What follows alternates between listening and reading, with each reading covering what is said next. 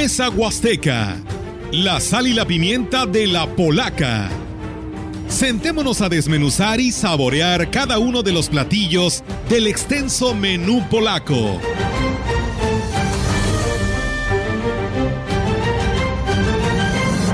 Así es, amigos del auditorio, pues como se lo decíamos, eh, pues regresamos con este programa ahora de Mesa Huasteca a través de SB La Gran Compañía. Y bueno, pues hoy saludo también a mis compañeros, Ofelia, Rogelio y Víctor. ¿Cómo están? Muy buenos días. Gracias por continuar con nosotros. Hoy tenemos un interesante programa. Estaremos hablando de temas eh, relacionados con el Instituto Nacional Electoral y eh, pues esperemos que se quede durante esta hora porque es importante información que usted debe tener dentro de su conocimiento general. Son dos temas muy importantes, muy buenos días a todos. Son dos temas muy importantes que tienen que ver, pues nada más y nada menos que con el, el futuro de la democracia en México. Eso es de lo que se va a hablar en este espacio eh, Rogelio, buenos días. Buenos, buenos días a todos. Vamos a comenzar. Así es, vamos a arrancar con toda la información y para ello, pues vamos a darle la bienvenida al invitado especial de Mesa Huasteca. Él es el vocal ejecutivo del Instituto Nacional Electoral en San Luis Potosí, Pablo Sergio Aispuro Cárdenas, el cual le damos la bienvenida y por supuesto eh, agradecerle que nos dé la oportunidad de platicar con él desde San Luis Capital. ¿Cómo está, eh, licenciado Pablo Sergio? Muy buenos días y gracias por atender este, esta llamada y estar con nosotros en este programa de Mesa Huasteca. Siempre, siempre es un gusto estar con ustedes, con la gran compañía. Muchas gracias a Rogelio, a Víctor, a Olga, a Ofelia. Muchas gracias a todos. Estoy a la orden, pero además agradecido por el gran apoyo que han ustedes siempre extendido al Instituto Nacional Electoral, sobre, sobre todo en estos últimos pues los últimos tiempos que fueron muy complejos con una elección el 21, con una consulta el 21 y una una revocación, ¿no? Muchísimas gracias por ello. Muy bien, pues eh, muchísimas gracias a usted también, licenciado, por estar con nosotros. Y pues temas interesantes que hoy estaremos abordando y el que está en la mesa de la discusión, pues es el tema de lo que es la redistritación. Y queremos que nos platique qué papel juega en estos momentos el Instituto Nacional Electoral en este tema. Fíjense que, fíjense que eh, la representación política, es decir, este papel que juegan los diputados y los senadores, eh, tiene un referente muy importante. Ellos representan a la población, pero la población se va moviendo en los distritos y en las demarcaciones y va cambiando su peso poblacional. De modo que en este momento no tiene la misma cantidad de gente un distrito electoral federal en el centro de la Ciudad de México, en Tlatelolco, por decir, que en una zona de alta dispersión como puede ser el, alta, el altiplano o algunas eh, zonas de, la Huasteca Potosina. De modo de que después de cada distritación, a los 10 años, nos encontramos que los pesos demográficos son muy diferentes. Un distrito federal electoral puede, puede tener un 500 mil o 600 mil personas y otra puede tener 150. Por eso la Constitución dice que cada 10 años después de cada censo del INEGI tenemos que revisarlo y le da al Instituto Nacional Electoral ese rol que me pregunta. ¿Qué rol tiene? Pues el artículo 41 y el 53 establecen que le toca de manera exclusiva al INE tomar los datos del, del, del, censo, hacer un cuadriculado, darles la, el mismo peso poblacional en la medida de lo posible y volver a revisar la conformación de los distritos federales y estatales. Sin embargo, en el caso de San Luis, como en otras entidades que tienen un fuerte componente indígena o de pueblos originarios, además de hacer esta distribución más o menos equilibrada, tenemos que tomar en cuenta sus usos, sus costumbres, no afectarlos a la hora de dividir los distritos, no dividir poblaciones y comunidades, este, señalar y que opinen acerca de dónde van a quedar las demarcaciones, las, las cabeceras, las oficinas del INE, en fin, entonces, en ese tema estamos y ese es el rol y digamos que ese es el tema y yo espero que se haya ah, comprendido, ¿no? Claramente. Eh, eh, de acuerdo a este trabajo que ustedes están presentando, licenciado Aispuro, le habla Ofelia Trejo. Muy buenos días. Gracias por contestarnos la llamada y por estar con nosotros en Mesa Huasteca. le doy la bienvenida. Eh, comentarle que Adelante. comentarle que este cuál es la distribución que están proponiendo ahora tenemos 13 millones más de personas que hace 10 años, 13 millones de mexicanas y mexicanos. No estamos hablando de gente mayores de edad, ¿eh? ni credencializados, no. Niños, niñas, todo mundo, la población, somos 13 millones más. Entonces, se tienen, los 300 distritos del país se tienen que volver a revisar para darles más o menos un poco más de 400 mil a cada, a cada distrito, 410 mil por decir algo, con un más menos del 15%, o sea que podría subirse eh, de esos 400 mil eh, 30 más o 30 menos, 30 mil personas más o menos, ¿no? Entonces dentro de esos rangos nos tenemos que mover y entonces generamos un escenario, o sea, le metemos a una máquina que está llena de información, algoritmos y nos saca una división automática, cuidando linderos, cuidando avenidas, cuidando medios de comunicación para generar eh, distritos con ciertos criterios, compacidades, respeto a los límites municipales, y luego se los mostramos a, las comunidades indígenas donde su composición es fuerte para que opinen, para que lo revisen. Y en eso estamos, eh, eh, Ofelia. Bien, eh, muy buenos días, licenciado. Le habla Víctor Manuel Trejo.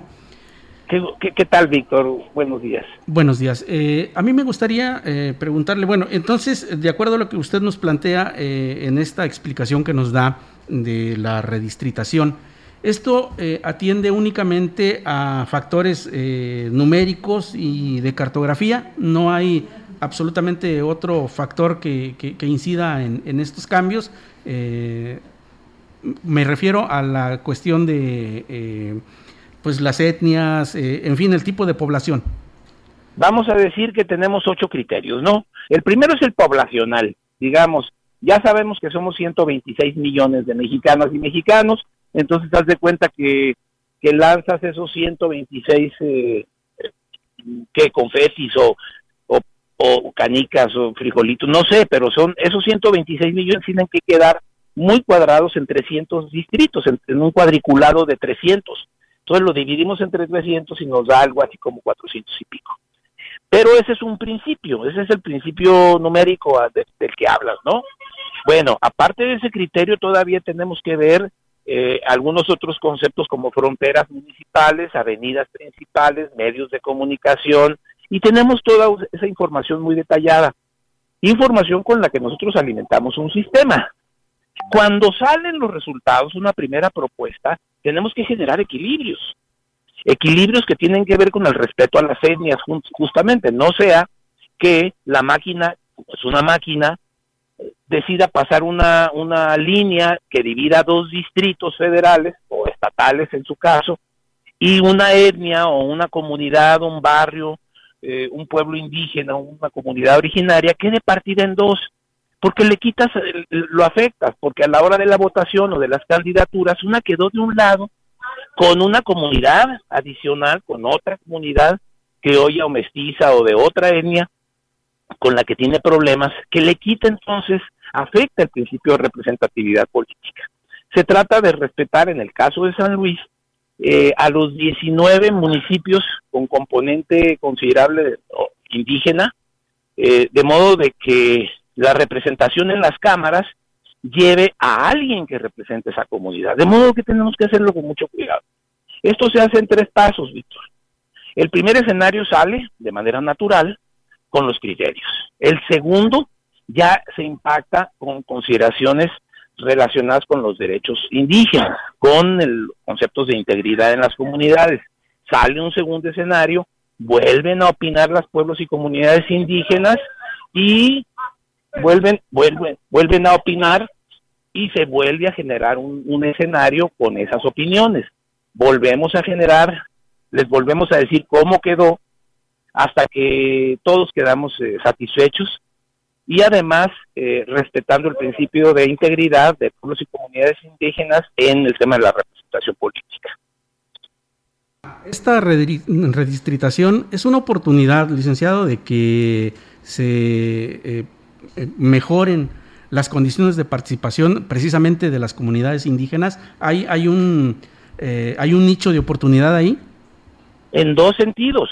Primero, en tema de participación en un, en un asunto fundamental. Tienen que opinar, tienen que conocer, tienen que estar informados, tienen que emitir, esa es una. Y el otro es en cuanto a la representación propiamente, tiene que salir, por ejemplo, en el caso de lo que es hoy el Distrito 7, con cabecera en Tamazunchale, eh, que saldría, digamos, tenemos 19 eh, municipios indígenas. De esos 18 están en el actual Distrito 7 con cabecera en Tamazunchale. Ahí necesariamente tiene que ser un hombre o una mujer de extracción de pueblos y comunidades indígenas quien nos represente ante el Congreso de la Unión, necesariamente. Entonces digamos que el respeto a este derecho político tiene dos vertientes, una de participación en la conformación del distrito, en dónde está la cabecera eh, municipal, y en el segundo aspecto es en propiamente en la representación política en los órganos políticos del Estado mexicano, sea la legislatura de San Luis o sea el Congreso de la Unión. Oiga, licenciado, pero esto este, pues implica una gran responsabilidad para ustedes porque ya en la elección anterior muchos hasta dijeron que había nacido en la comunidad y resultaba que, que no, o sea, quisieron engañar para precisamente lograr el objetivo de tener una diputación. Eso suele suceder, eso puede suceder. Esta parte de la política tiene aspectos muy delicados. Por ejemplo, en este caso de la, del diseño del distrito tenemos que cuidar que no tenga sesgos y que pretenda favorecer a un grupo social, a un partido político, cuando le haces un corte como muy raro, como una salamandra, como una víbora rara que corre como buscando ciertas personas y armas un distrito para que salga favorecido un grupo social, político, étnico. Esa es una cosa que tenemos que cuidar. este, otro, este otro aspecto del que estamos hablando acerca de que eh, hay políticos interesados en fraudear a la ley y hacerse pasar por primero por el respeto al principio de autoadscripción, cada quien dice de qué etnia es, ahí ahí es la palabra del ciudadano.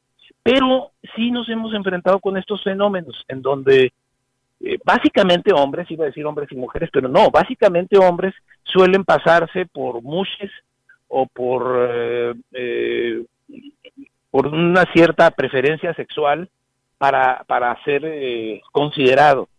Y bueno, o bien que refieren haber nacido en un lugar y que tienen una cierta ascripción étnica y no lo es. En ese sentido, los otros actores políticos y la ciudadanía deben estar atentos porque ya han visto ustedes que se han caído eh, este tipo de candidaturas por tratar de engañar a la autoridad electoral y conseguir un espacio del poder público. Algunos creemos que esto es fácil, que esto es sencillo, eh, porque este, incluso se demerita el trabajo que hace el INE.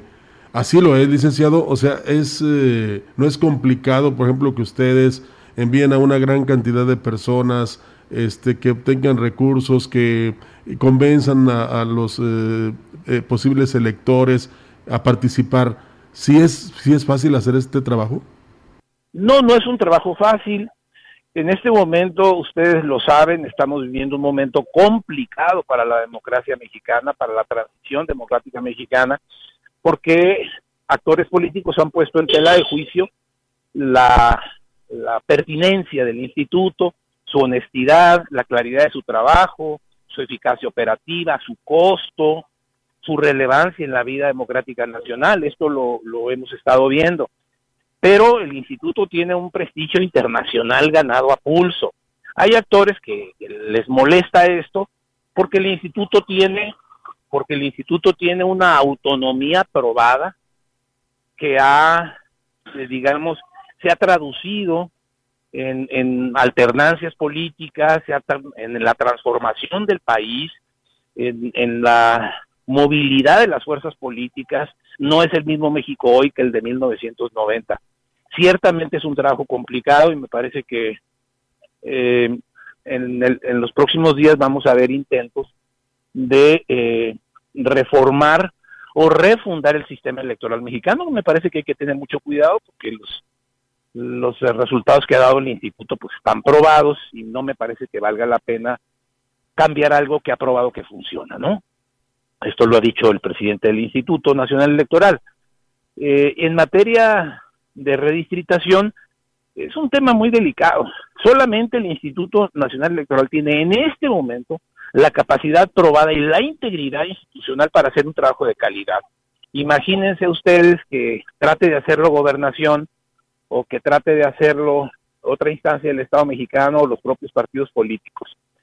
Creo que nos vamos a meter en, en problemáticas innecesarias de tensión política porque hay intencionalidades allí y el instituto me parece que ha demostrado con toda claridad que es una institución bien creíble, bien decente, bien íntegra y es algo que tenemos que conservar.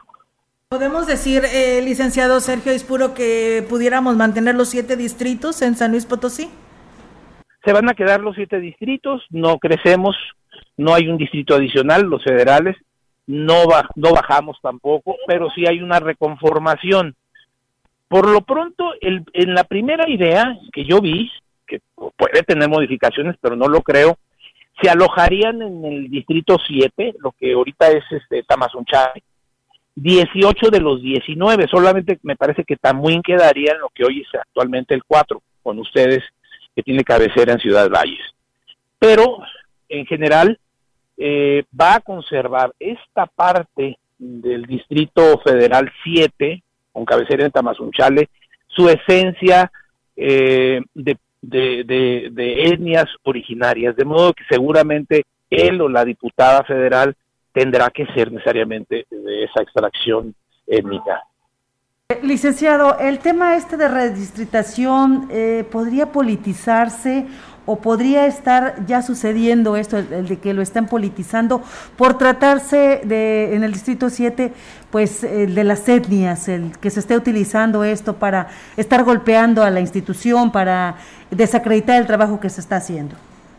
En este momento no lo he visto, ¿eh? Yo no he visto que, que esto esté sucediendo. Habría que ver todavía cómo se van definiendo a través de las consultas y las opiniones, cómo se van definiendo cómo se van generando los escenarios casi finales de cómo va a quedar la distritación. Puede haber algún tipo de tensión por parte de partidos que han tenido históricamente cierta representación y presencia allí. No lo he visto todavía, pero esto no tendría vinculación, me parece a mí, con la integración eh, étnica de ese distrito. Tendría que ver más bien con, con, digamos, con partidos políticos que que quieren conservar espacios de manera natural y lógica, que han tenido históricamente presencia en secciones, en zonas, en barrios, en rumbos, rumbos, en municipios, pues sí, desde luego, ¿no? Pero no veo yo que, en este momento no percibo tensiones, ¿eh? ¿Cuántas consultas son las que se van a hacer precisamente para lograr esto? Si el tomar en cuenta las comunidades indígenas eh, es para que ellos digan sí o no a la propuesta que se está haciendo o es únicamente para informarles de los cambios que se tendrán que dar de acuerdo a lo que marca la ley. Es para escuchar opiniones, no tiene fuerza vinculante, no es obligatorio, porque hay que recordar que eh, los pueblos y comunidades indígenas tienen un derecho reconocido por, por la ONU, por la OEA, por, por el Instituto Nacional Electoral, por la Constitución Mexicana, de ser consultados, pero consultados. De modo que lo que nosotros vamos a hacer, y ya estamos haciendo de hecho, es vincularnos con, con, el, con el Instituto Nacional de Pueblos y Comunidades Indígenas, el INPI, pero también con INDEPI, que es el Instituto Estatal. Con ellos lo estamos viendo prácticamente todos los días. ¿Por qué? Porque aunque tenemos un protocolo para hacer esta consulta, un protocolo del INE, construido por el INE, reconocido por las autoridades, estamos revisando también qué podemos tomar de la ley local.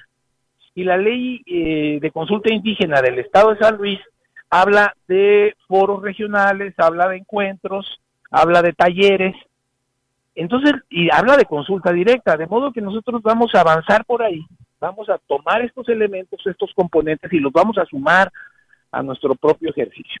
Es decir, con mucho respeto a la, a la legislación local y vamos a tomar también eh, ciertos eh, porcentajes de la población, digamos el 10 al 12%, para hacer consultas directas en pueblos y comunidades indígenas, incluso de ir a, eh, a un buen número de asambleas. Y para este asunto, pues estamos trabajando en conjunto con el gobierno del Estado, porque el gobierno ahorita trae dos consultas, por lo menos en la zona huasteca, uno que tiene que ver con, con un proyecto turístico para la Huasteca y otro que tiene que ver con la consulta para la reforma electoral, político electoral. Entonces, eh, vamos a aprovechar ya algunos impulsos que traen, algunos planes para sumar nuestro tema y eh, aprovechar que estarán reunidos en los organismos representativos de los pueblos y comunidades indígenas para hacerles saber el tema de nuestra consulta y escucharlos.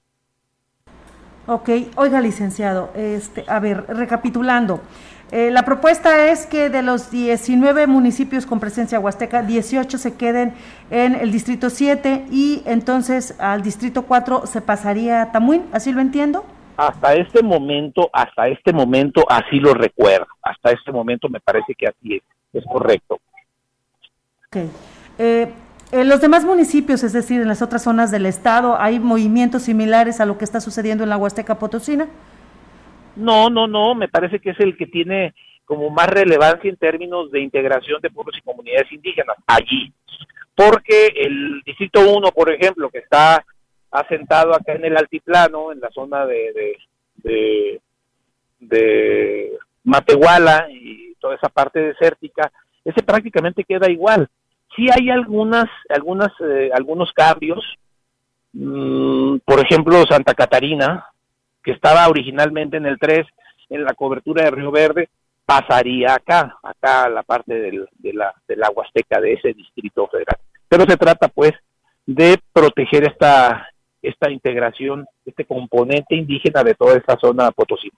Para hacer esto, eh, cuentan ustedes con el presupuesto licenciado, ya ve que cada día les recortan más. Sí, en este momento no es un asunto que cueste demasiado. Aquí en el caso de San Luis sí va a tener un costo diferente porque lo estamos abriendo, estamos eh, escuchando y estamos tomando elementos de la legislación local. Pero eh, ese presupuesto ya estaba blindado desde el año pasado. No tenemos problema presupuestal. Y, eh, licenciado, a mí me gustaría preguntarle el grado de dificultad que se eliminaría con esta modificación de los distritos. Precisamente usted tocaba un punto muy importante, una comunidad muy importante que es Santa Catarina, que eh, pues es eh, una zona de eh, pues realmente difícil acceso, de, que representa muchos problemas por su topografía. ¿Esta redistritación aliviaría en algo este problema que es tradicional en las elecciones? El problema de la operación electoral no, ese va a seguir siendo igual solo que eh, con un elemento adicional de distancia, porque entre, entre Tamazunchale, digamos, y se queda ahí la sede, y Santa Catarina la distancia es grande y es más cercana hacia Río Verde, digamos. Pero eh, aquí el tema a proteger es un derecho, son derechos civiles y, derechos de una de, de, integridad, pues, de pueblos y comunidades indígenas. Este es el tema que se sobrepone a un tema estrictamente geográfico o de, facilidad operativa. Ciertamente sería más fácil hacer operación electoral haciendo cuadros cerrados, pero esto va en contra de una convención internacional que tiene que ver con cuidar la integridad de los pueblos y comunidades indígenas. Eh, de acuerdo entonces a este, a este criterio y a esta manera de trabajar, eh, ¿Está usted convencido de que una, una nueva eh, manera de integrar estos distritos beneficiará eh, en medida suficiente los derechos electorales de, las, de los pueblos indígenas, licenciado? Sí, sí, efectivamente. Miren, son, son siete distritos federales. Seis van a quedar perfectamente integrados. Seis. El otro va a tener un elemento esencial de, de, derechos fundamentales. El distrito 7, en este caso, que quizás se llame de otro modo más adelante. Pero todos van a tener, digamos, una recomposición en que se respete eh, la facilidad electoral, tanto para partidos como para las instituciones electorales, pero uno va a ser beneficiado por un principio universal de derechos, que es la integridad de los pueblos y comunidades indígenas, y en ese sentido me refiero al distrito de la Huasteca Profuta, me refiero al distrito en este caso al 07. Licenciado, pues la verdad muy interesante este tema, pero vamos a ir a una pausa, le invitamos a que se quede y se mantenga en la línea. Licenciado, tenemos este compromiso, pero regresamos a darle continuidad a estos temas que hoy estamos abordando aquí en Mesa Huasteca. Muchísimas gracias. Gracias.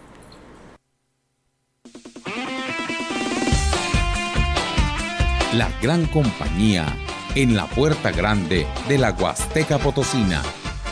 XHCD México con 25.000 watts de potencia.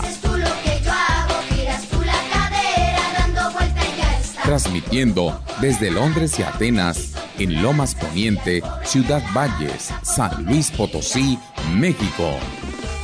Teléfono en cabina 481-382-0052. Y en el mundo, escucha la gran compañía.mx. La diferencia de escuchar radio. XHCB 98.1 FM.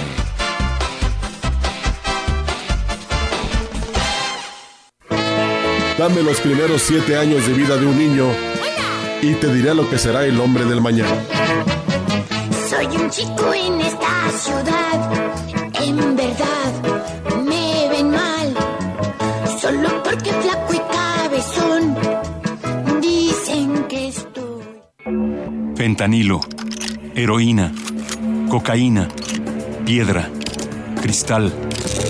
No importa qué droga química te metas, de todas formas te destruyes. La sangre de las drogas nos mancha a todos. Mejor métete esto en la cabeza. Si te drogas, te dañas. Si necesitas ayuda, llama a la línea de la vida, 800-911-2000. Para vivir feliz, no necesitas meterte en nada.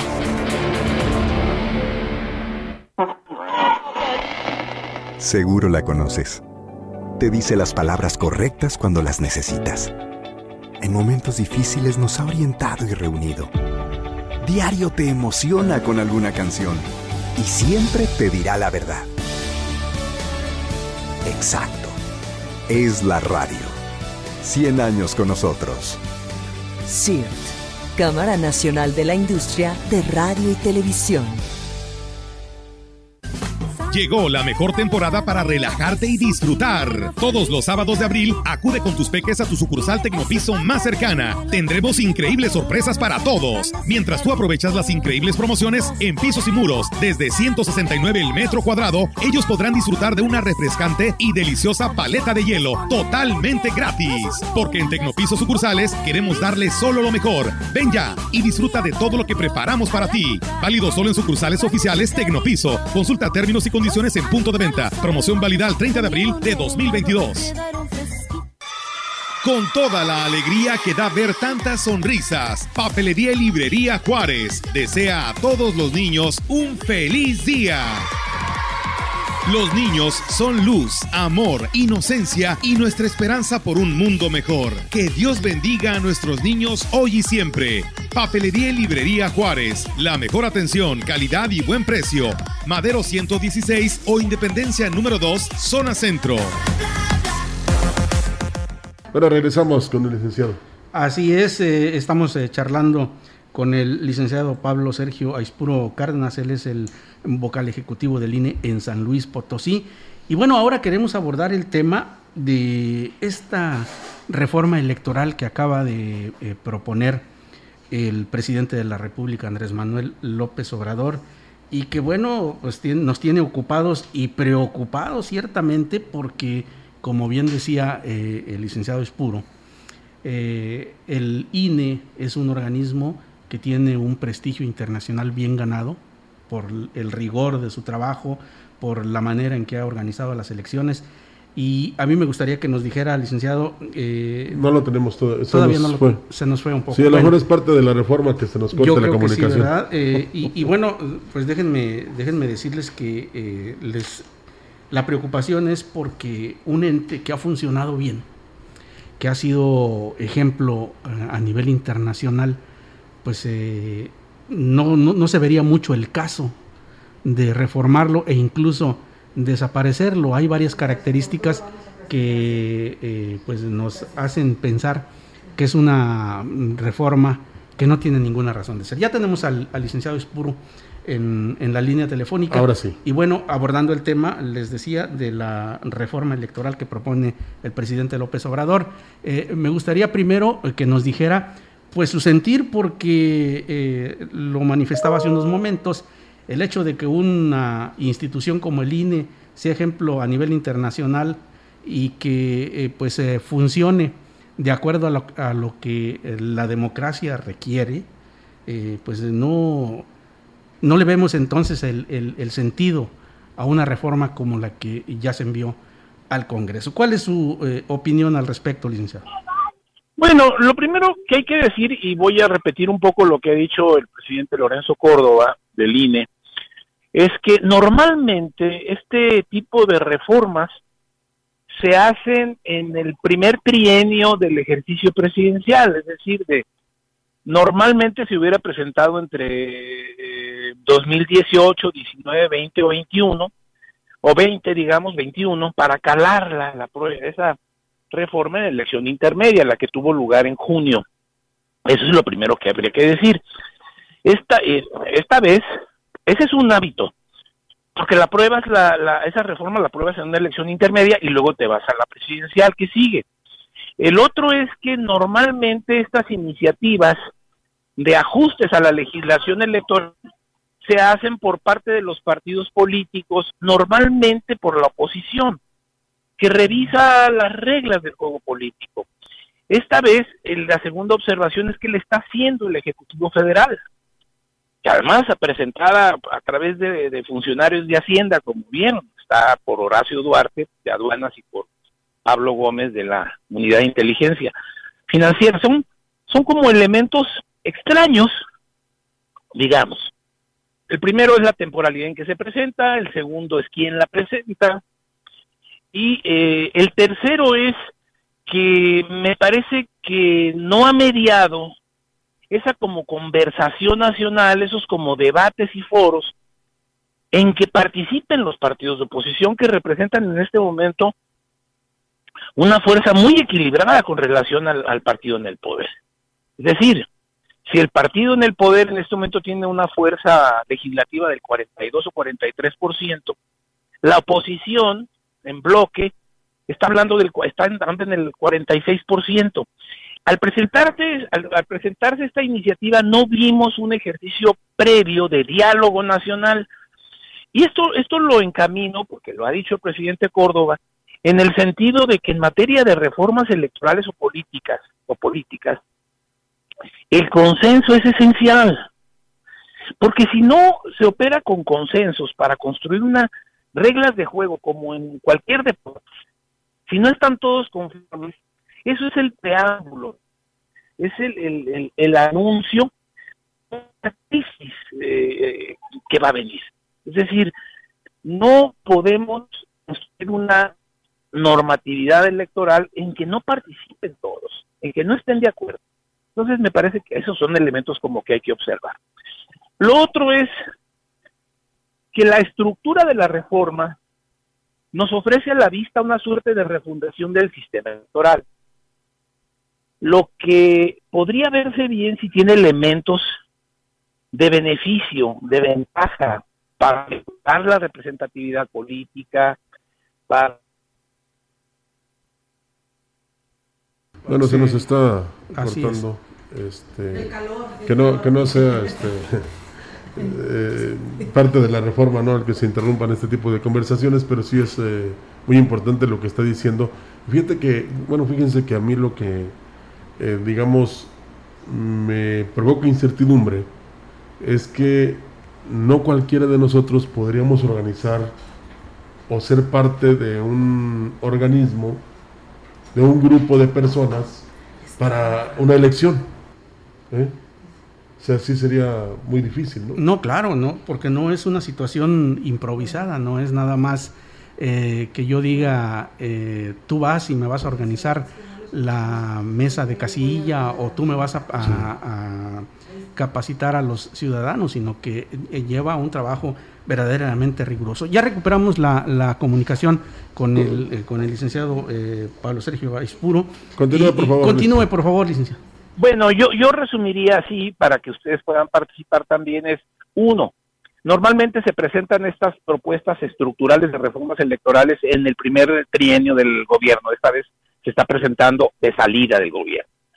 Dos, normalmente no se haría porque porque parece que la reforma electoral que se propone tiene como propósito garantizar la permanencia de un partido político. Entonces, normalmente se hace desde el principio de una administración. Dos, normalmente lo hacen los partidos que no obtuvieron el poder con elementos para generar un mayor balance, un mayor equilibrio. Esta vez se está haciendo desde el poder ejecutivo. Ese es. El tres, es una reforma que parece una refundación del sistema electoral mexicano, lo que puede preocupar, porque el sistema nuestro ha funcionado bien. Entonces no hay que quitarle elementos que están jalando bien, que son garantía de equilibrio, eh, en fin. Ahora bien, si tuviera el propósito de fortalecer a la institución, se vería muy bien. No, no, no sé si ese sea el propósito. Por lo pronto, un elemento es valorar, valorar la eficacia o la pertinencia o la legitimidad de la reforma a partir de costos económicos. Y eso puede ser una trampa, puede ser un error, pues, no podemos equivocarnos. Vale mucho la democracia mexicana porque es el garante, es la garante de la gobernabilidad, de la paz social, de la tranquilidad, del, del fluir, del intercambio, del recambio del poder público. Entonces, me parece que no, no, más bien que convendría revisar que estos elementos de garantía del INE se mantengan, ¿no? no creo que debamos verlo solamente en términos de costos. Ahora, parece un contrasentido eliminar a los 32 soples para, para ahorrar 24 mil millones de pesos, pero toda esa carga operativa va a recaer en el Instituto Nacional Electoral y otra vez vamos a subir los costos. Por lo tanto, me parece que amerita una reflexión más, eh, más profunda, más serena, más nacional, más conversacional, más dialógica. Eh, y, es que también me gustaría agregar nada más, licenciado, que sería como comenzar de nuevo y, es muy complicado porque le decía yo a Víctor hace unos instantes que no cualquiera eh, nos aventuraríamos a organizar un proceso electoral, aunque fuera grupal. Sí, sí, lo escuchaba, lo escuchaba, claro. Sí, sí, entonces eso es lo difícil, ¿no? Ah, miren, este, lo que me parece que tenemos que revisar todos los mexicanos es asegurar la autonomía del Instituto Nacional Electoral. Y esta ha funcionado hasta el día de hoy, aunque moleste a algunos actores políticos. Por otra parte, hay que revisar este procedimiento que está presentando el presidente de eh, escoger a los integrantes del Consejo General del INE o del Tribunal Electoral mediante elecciones populares. Esto me parece que es, es, es una ocurrencia que me parece que tendríamos que revisar en serio. Estos se tratan de instituciones fundamentales del Estado mexicano como para politizarlas, porque si 20 los propone el Ejecutivo, imagínense, estos 20 se movilizarían para conseguir apoyos y luego veríamos un ejercicio similar donde el presidente de la República está saliendo a medios o diputados o senadores o fuerzas públicas para apuntalar candidaturas y luego que la hagan. Eh, eh, me parece que tenemos que revisar este tema. Más bien, dígame. Licenciado, este, entonces, a estas alturas, a estas fechas, ¿vale la pena hacer estas modificaciones a la reforma electoral? Pues si es para fortalecerla, eh, tendría que ser eh, con elementos muy concretos. Por ejemplo, el presupuesto del Instituto Nacional Electoral se discute cada año en la, en en la Cámara de Diputados y siempre salimos raspados. Esto no abona en favor de la autonomía institucional porque aplica el INE su autoridad, pero a final de año se le cobra presupuestalmente o se le debilita quitándole recursos. Entonces me parece que una cosa que se podría hacer es meter un referente fijo para asignar el presupuesto. Por ejemplo, un porcentaje del, de los de los recursos federales, ¿no? Eh, digamos, ¿qué, qué porcentaje representa del gasto lo que al INE se le asigna para dejarlo de manera fija y que regrese el instituto de alguna manera lo que le sobra. Pero eh, si hay elementos, porque sí necesita la legislación electoral ser revisada, desde luego que necesita, pero lo que estamos viendo en este momento son elementos que sería necesario someter a una reflexión y un análisis de mayor alcance, con participación de partidos, medios de comunicación, académicos, líderes políticos, en fin. Eh, lo que vemos ahorita al, menos así lo siento, es una iniciativa de bote pronto que tiene como final anunciado un rechazo. tendríamos también que preguntar cuál es el contexto en que se está generando como para mandar una iniciativa que muy posiblemente, y eso lo veremos en unos días, sea rechazada por el bloque opositor. Bueno, los malpensados... Perdón, licenciado. Los, mal, ¿Los malpensados qué? Los malpensados dicen que esta reforma está eh, intencionalmente presentada para que sea rechazada y esto generar simpatía con el actual, eh, con, el, con el presidente de la República y que le respalden en determinado momento las acciones que determine, porque obviamente pues se va a ser la víctima y obviamente pues está haciendo esto para que lo rechace y eso la ciudadanía lo toma como que es una afrenta directa al presidente y es cuando se suman a lo que él pueda proponer y me parece, eh, coincido con los que piensan mal, que esa es la intención. Ojalá, ojalá ya no sean las cosas así porque eh, elementos estructurales del Estado mexicano, del Estado de Derecho, están pues entrando a un vaivén de juguetería política para mandar mensajes encontrados, yo esperaría que no. El tema de la de cómo se compone, cómo funciona el sistema electoral, el sistema político es importantísimo para la estabilidad de la sociedad mexicana, para la paz, para la estabilidad, para la tranquilidad, para la gobernabilidad, es, es, es, importantísima, fundamental. Una mala operación no garantiza nada bueno. Licenciado, y eh, creo que, que, por último, eh, la percepción que tenemos eh, algunos ciudadanos es que el mayor riesgo que conlleva esta pretendida reforma electoral es que pierda su esencia ciudadana algo que ha costado muchísimos años, que costó mucho esfuerzo, mucho, mucha ah, polémica, eh, que el, modificar, ¿no? el arrebatarle al gobierno federal la organización de las elecciones para garantizar la imparcialidad, que es uno de los principios por los que se rige el INE. ¿Usted ve ese mismo riesgo? Sí, Sí, sí, lo digo con toda claridad. Me parece que tenemos que profundizar la naturaleza ciudadana de la organización de las elecciones. Y cuando hablo de ciudadana me refiero a la distancia que tiene que tener respecto del poder público. Es decir, efectivamente, en 1996, después de la elección del 94, a los primeros años del Instituto Federal Electoral, salió de la presidencia del IFE en ese momento el secretario de Gobernación. Entonces, eso fue un paso muy importante hacia adelante como para hoy jugar con ideas de regresar la organización de las elecciones a la estructura central del, Ejecutivo Federal. Eso me parece que no debería de ser. Espero que no sea la intención porque sería regresivo.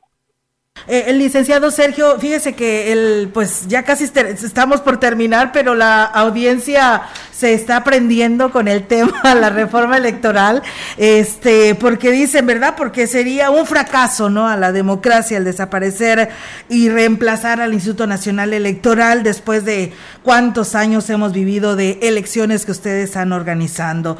Y dice aquí lo que se tiene que modificar y ya y que se debe de tomar en cuenta es el ahorro a los gastos que llevan a cabo los partidos políticos, las cuotas que se le entregan, las prerrogativas que se hacen con una cuota pareja, cuando debe de ser, si obtuviste tantos votos, te toca tanto de presupuesto, pero no las prerrogativas al 100%, cuando hay una población del 60% que llega a votar y ellos se llevan el recurso de la mayoría de gobierno federal. Dice, hace falta mucho la cultura política. Pues habrá que a ver, habrá que revisar cada tema. El asunto del, financiamiento de los partidos políticos ha sido puesto sobre la mesa de debate hace muchos años. Quizá debamos revisarlo. El asunto de los eh, de la de los plurinominales, quizá debamos revisarlo. La integración del Congreso, legisladores, eh, diputados y senadores, quizá debamos revisarlo. El voto electrónico debe dársele la bienvenida. Debe eh, pueden aplicarse cambios sin afectar ni la autonomía, ni la integridad de las elecciones, ni la calidad de lo que hacemos. Pero eso amerita mesas y encuentros. Me parece que, que lo primero que tendríamos que decir es que esta reforma que se está presentando no parece haber pasado por esos filtros de, de, de socialización. Y que siempre la sospecha será esa que comentaban ustedes hace rato acerca de la intencionalidad de esta manera de presentar una reforma y que nosotros desearíamos que no fuera así, ¿no? que no se meta un asunto tan delicado eh, para, para este tipo de, de, polarización y, meter el tema de la reforma estructural del sistema político electoral pues, pues, por un asunto de, de, de, disputa por el poder, ¿no? De, quedarse, de, de, desprestigiar, de polarizar. Esperaremos que no, ¿no? Pero eso, mi recomendación es, hay que serenarnos, y se necesita una reforma, me parece que tendrá que ser más adelante, bien revisada, bien pensada, en que participe toda la sociedad mexicana. Muy bien, licenciado. Pues la verdad eh, eh, fue siempre, como siempre, nos ha gustado platicar con usted. Nos explica muy bien en el tema que tiene que ver, eh, que hoy abordamos, ¿no? La distritación y lo que tiene que ver a esta modificación a la reforma electoral. Pero pues bueno, se va rapidito esta hora, y pero con mucho contenido, el cual se lo agradecemos muchísimo, a pesar de ser sábado, que nos atienda este programa de Mesa Huasteca. No, y además siempre agradecido con la gran compañía. Muchísimas gracias a Víctor, a, Rogelio. Eh, muchísimas gracias a ustedes dos también, eh, Olga y, y, Ofelia. Muchísimas gracias. Muchísimas gracias, licenciado. Un excelente fin de semana. Y por ahí estamos muy pendientes de usted con respecto a este asunto de la distritación. distritación. perdón, se me fue la palabra. Y nos estamos eh, platicando más adelante para ver qué avances tiene. Claro que sí. Gracias. Un abrazo. Hasta luego. Bueno, pues ahí escucha usted licenciado eh, Pablo Sergio Aispuro, siempre tan amable y siempre explicando de esta manera que nos queda muy eh, pues sencillo el lenguaje eh, electoral, Víctor, que tenemos que estar manejando y que tenemos que estar al pendiente porque hay que estar al día y es una información que debemos tener todos a la mano y qué mejor que los protagonistas nos platiquen de esto. Muchísimas gracias a todos por el favor de su atención. Ya nos vamos, Rogelio. Así es, nos vamos, nos vamos, quédese con la programación de CB, la gran compañía que le tiene una sorpresa. No, no, ya no es sorpresa, ya no es sorpresa, Víctor, ya, lo dijimos. Ya está aquí. Sí, ya está aquí, ya, llegó. Yo, aquí en representación de todas las mujeres vallenses le voy a dar un beso. Ah, aquí, bueno, estamos. No, a mí también me dijo Normita, ¿eh? Así que bueno. seremos las dos. bueno. Tendremos que repartirle ya a don Toño Zamora, así que ya está aquí. Vengan, por favor, quien quiera venirlo a conocer, a saludarlo, o quien ya lo conozca, pues aproveche la oportunidad que está aquí con nosotros. Como dijo el licenciado, serénense. Serénense. Gracias. Gracias. Gracias. Síguela también por redes sociales, ¿eh? Ahí estará también enlazado para darle todos los detalles de su visita aquí a la región. Claro que sí. Gracias.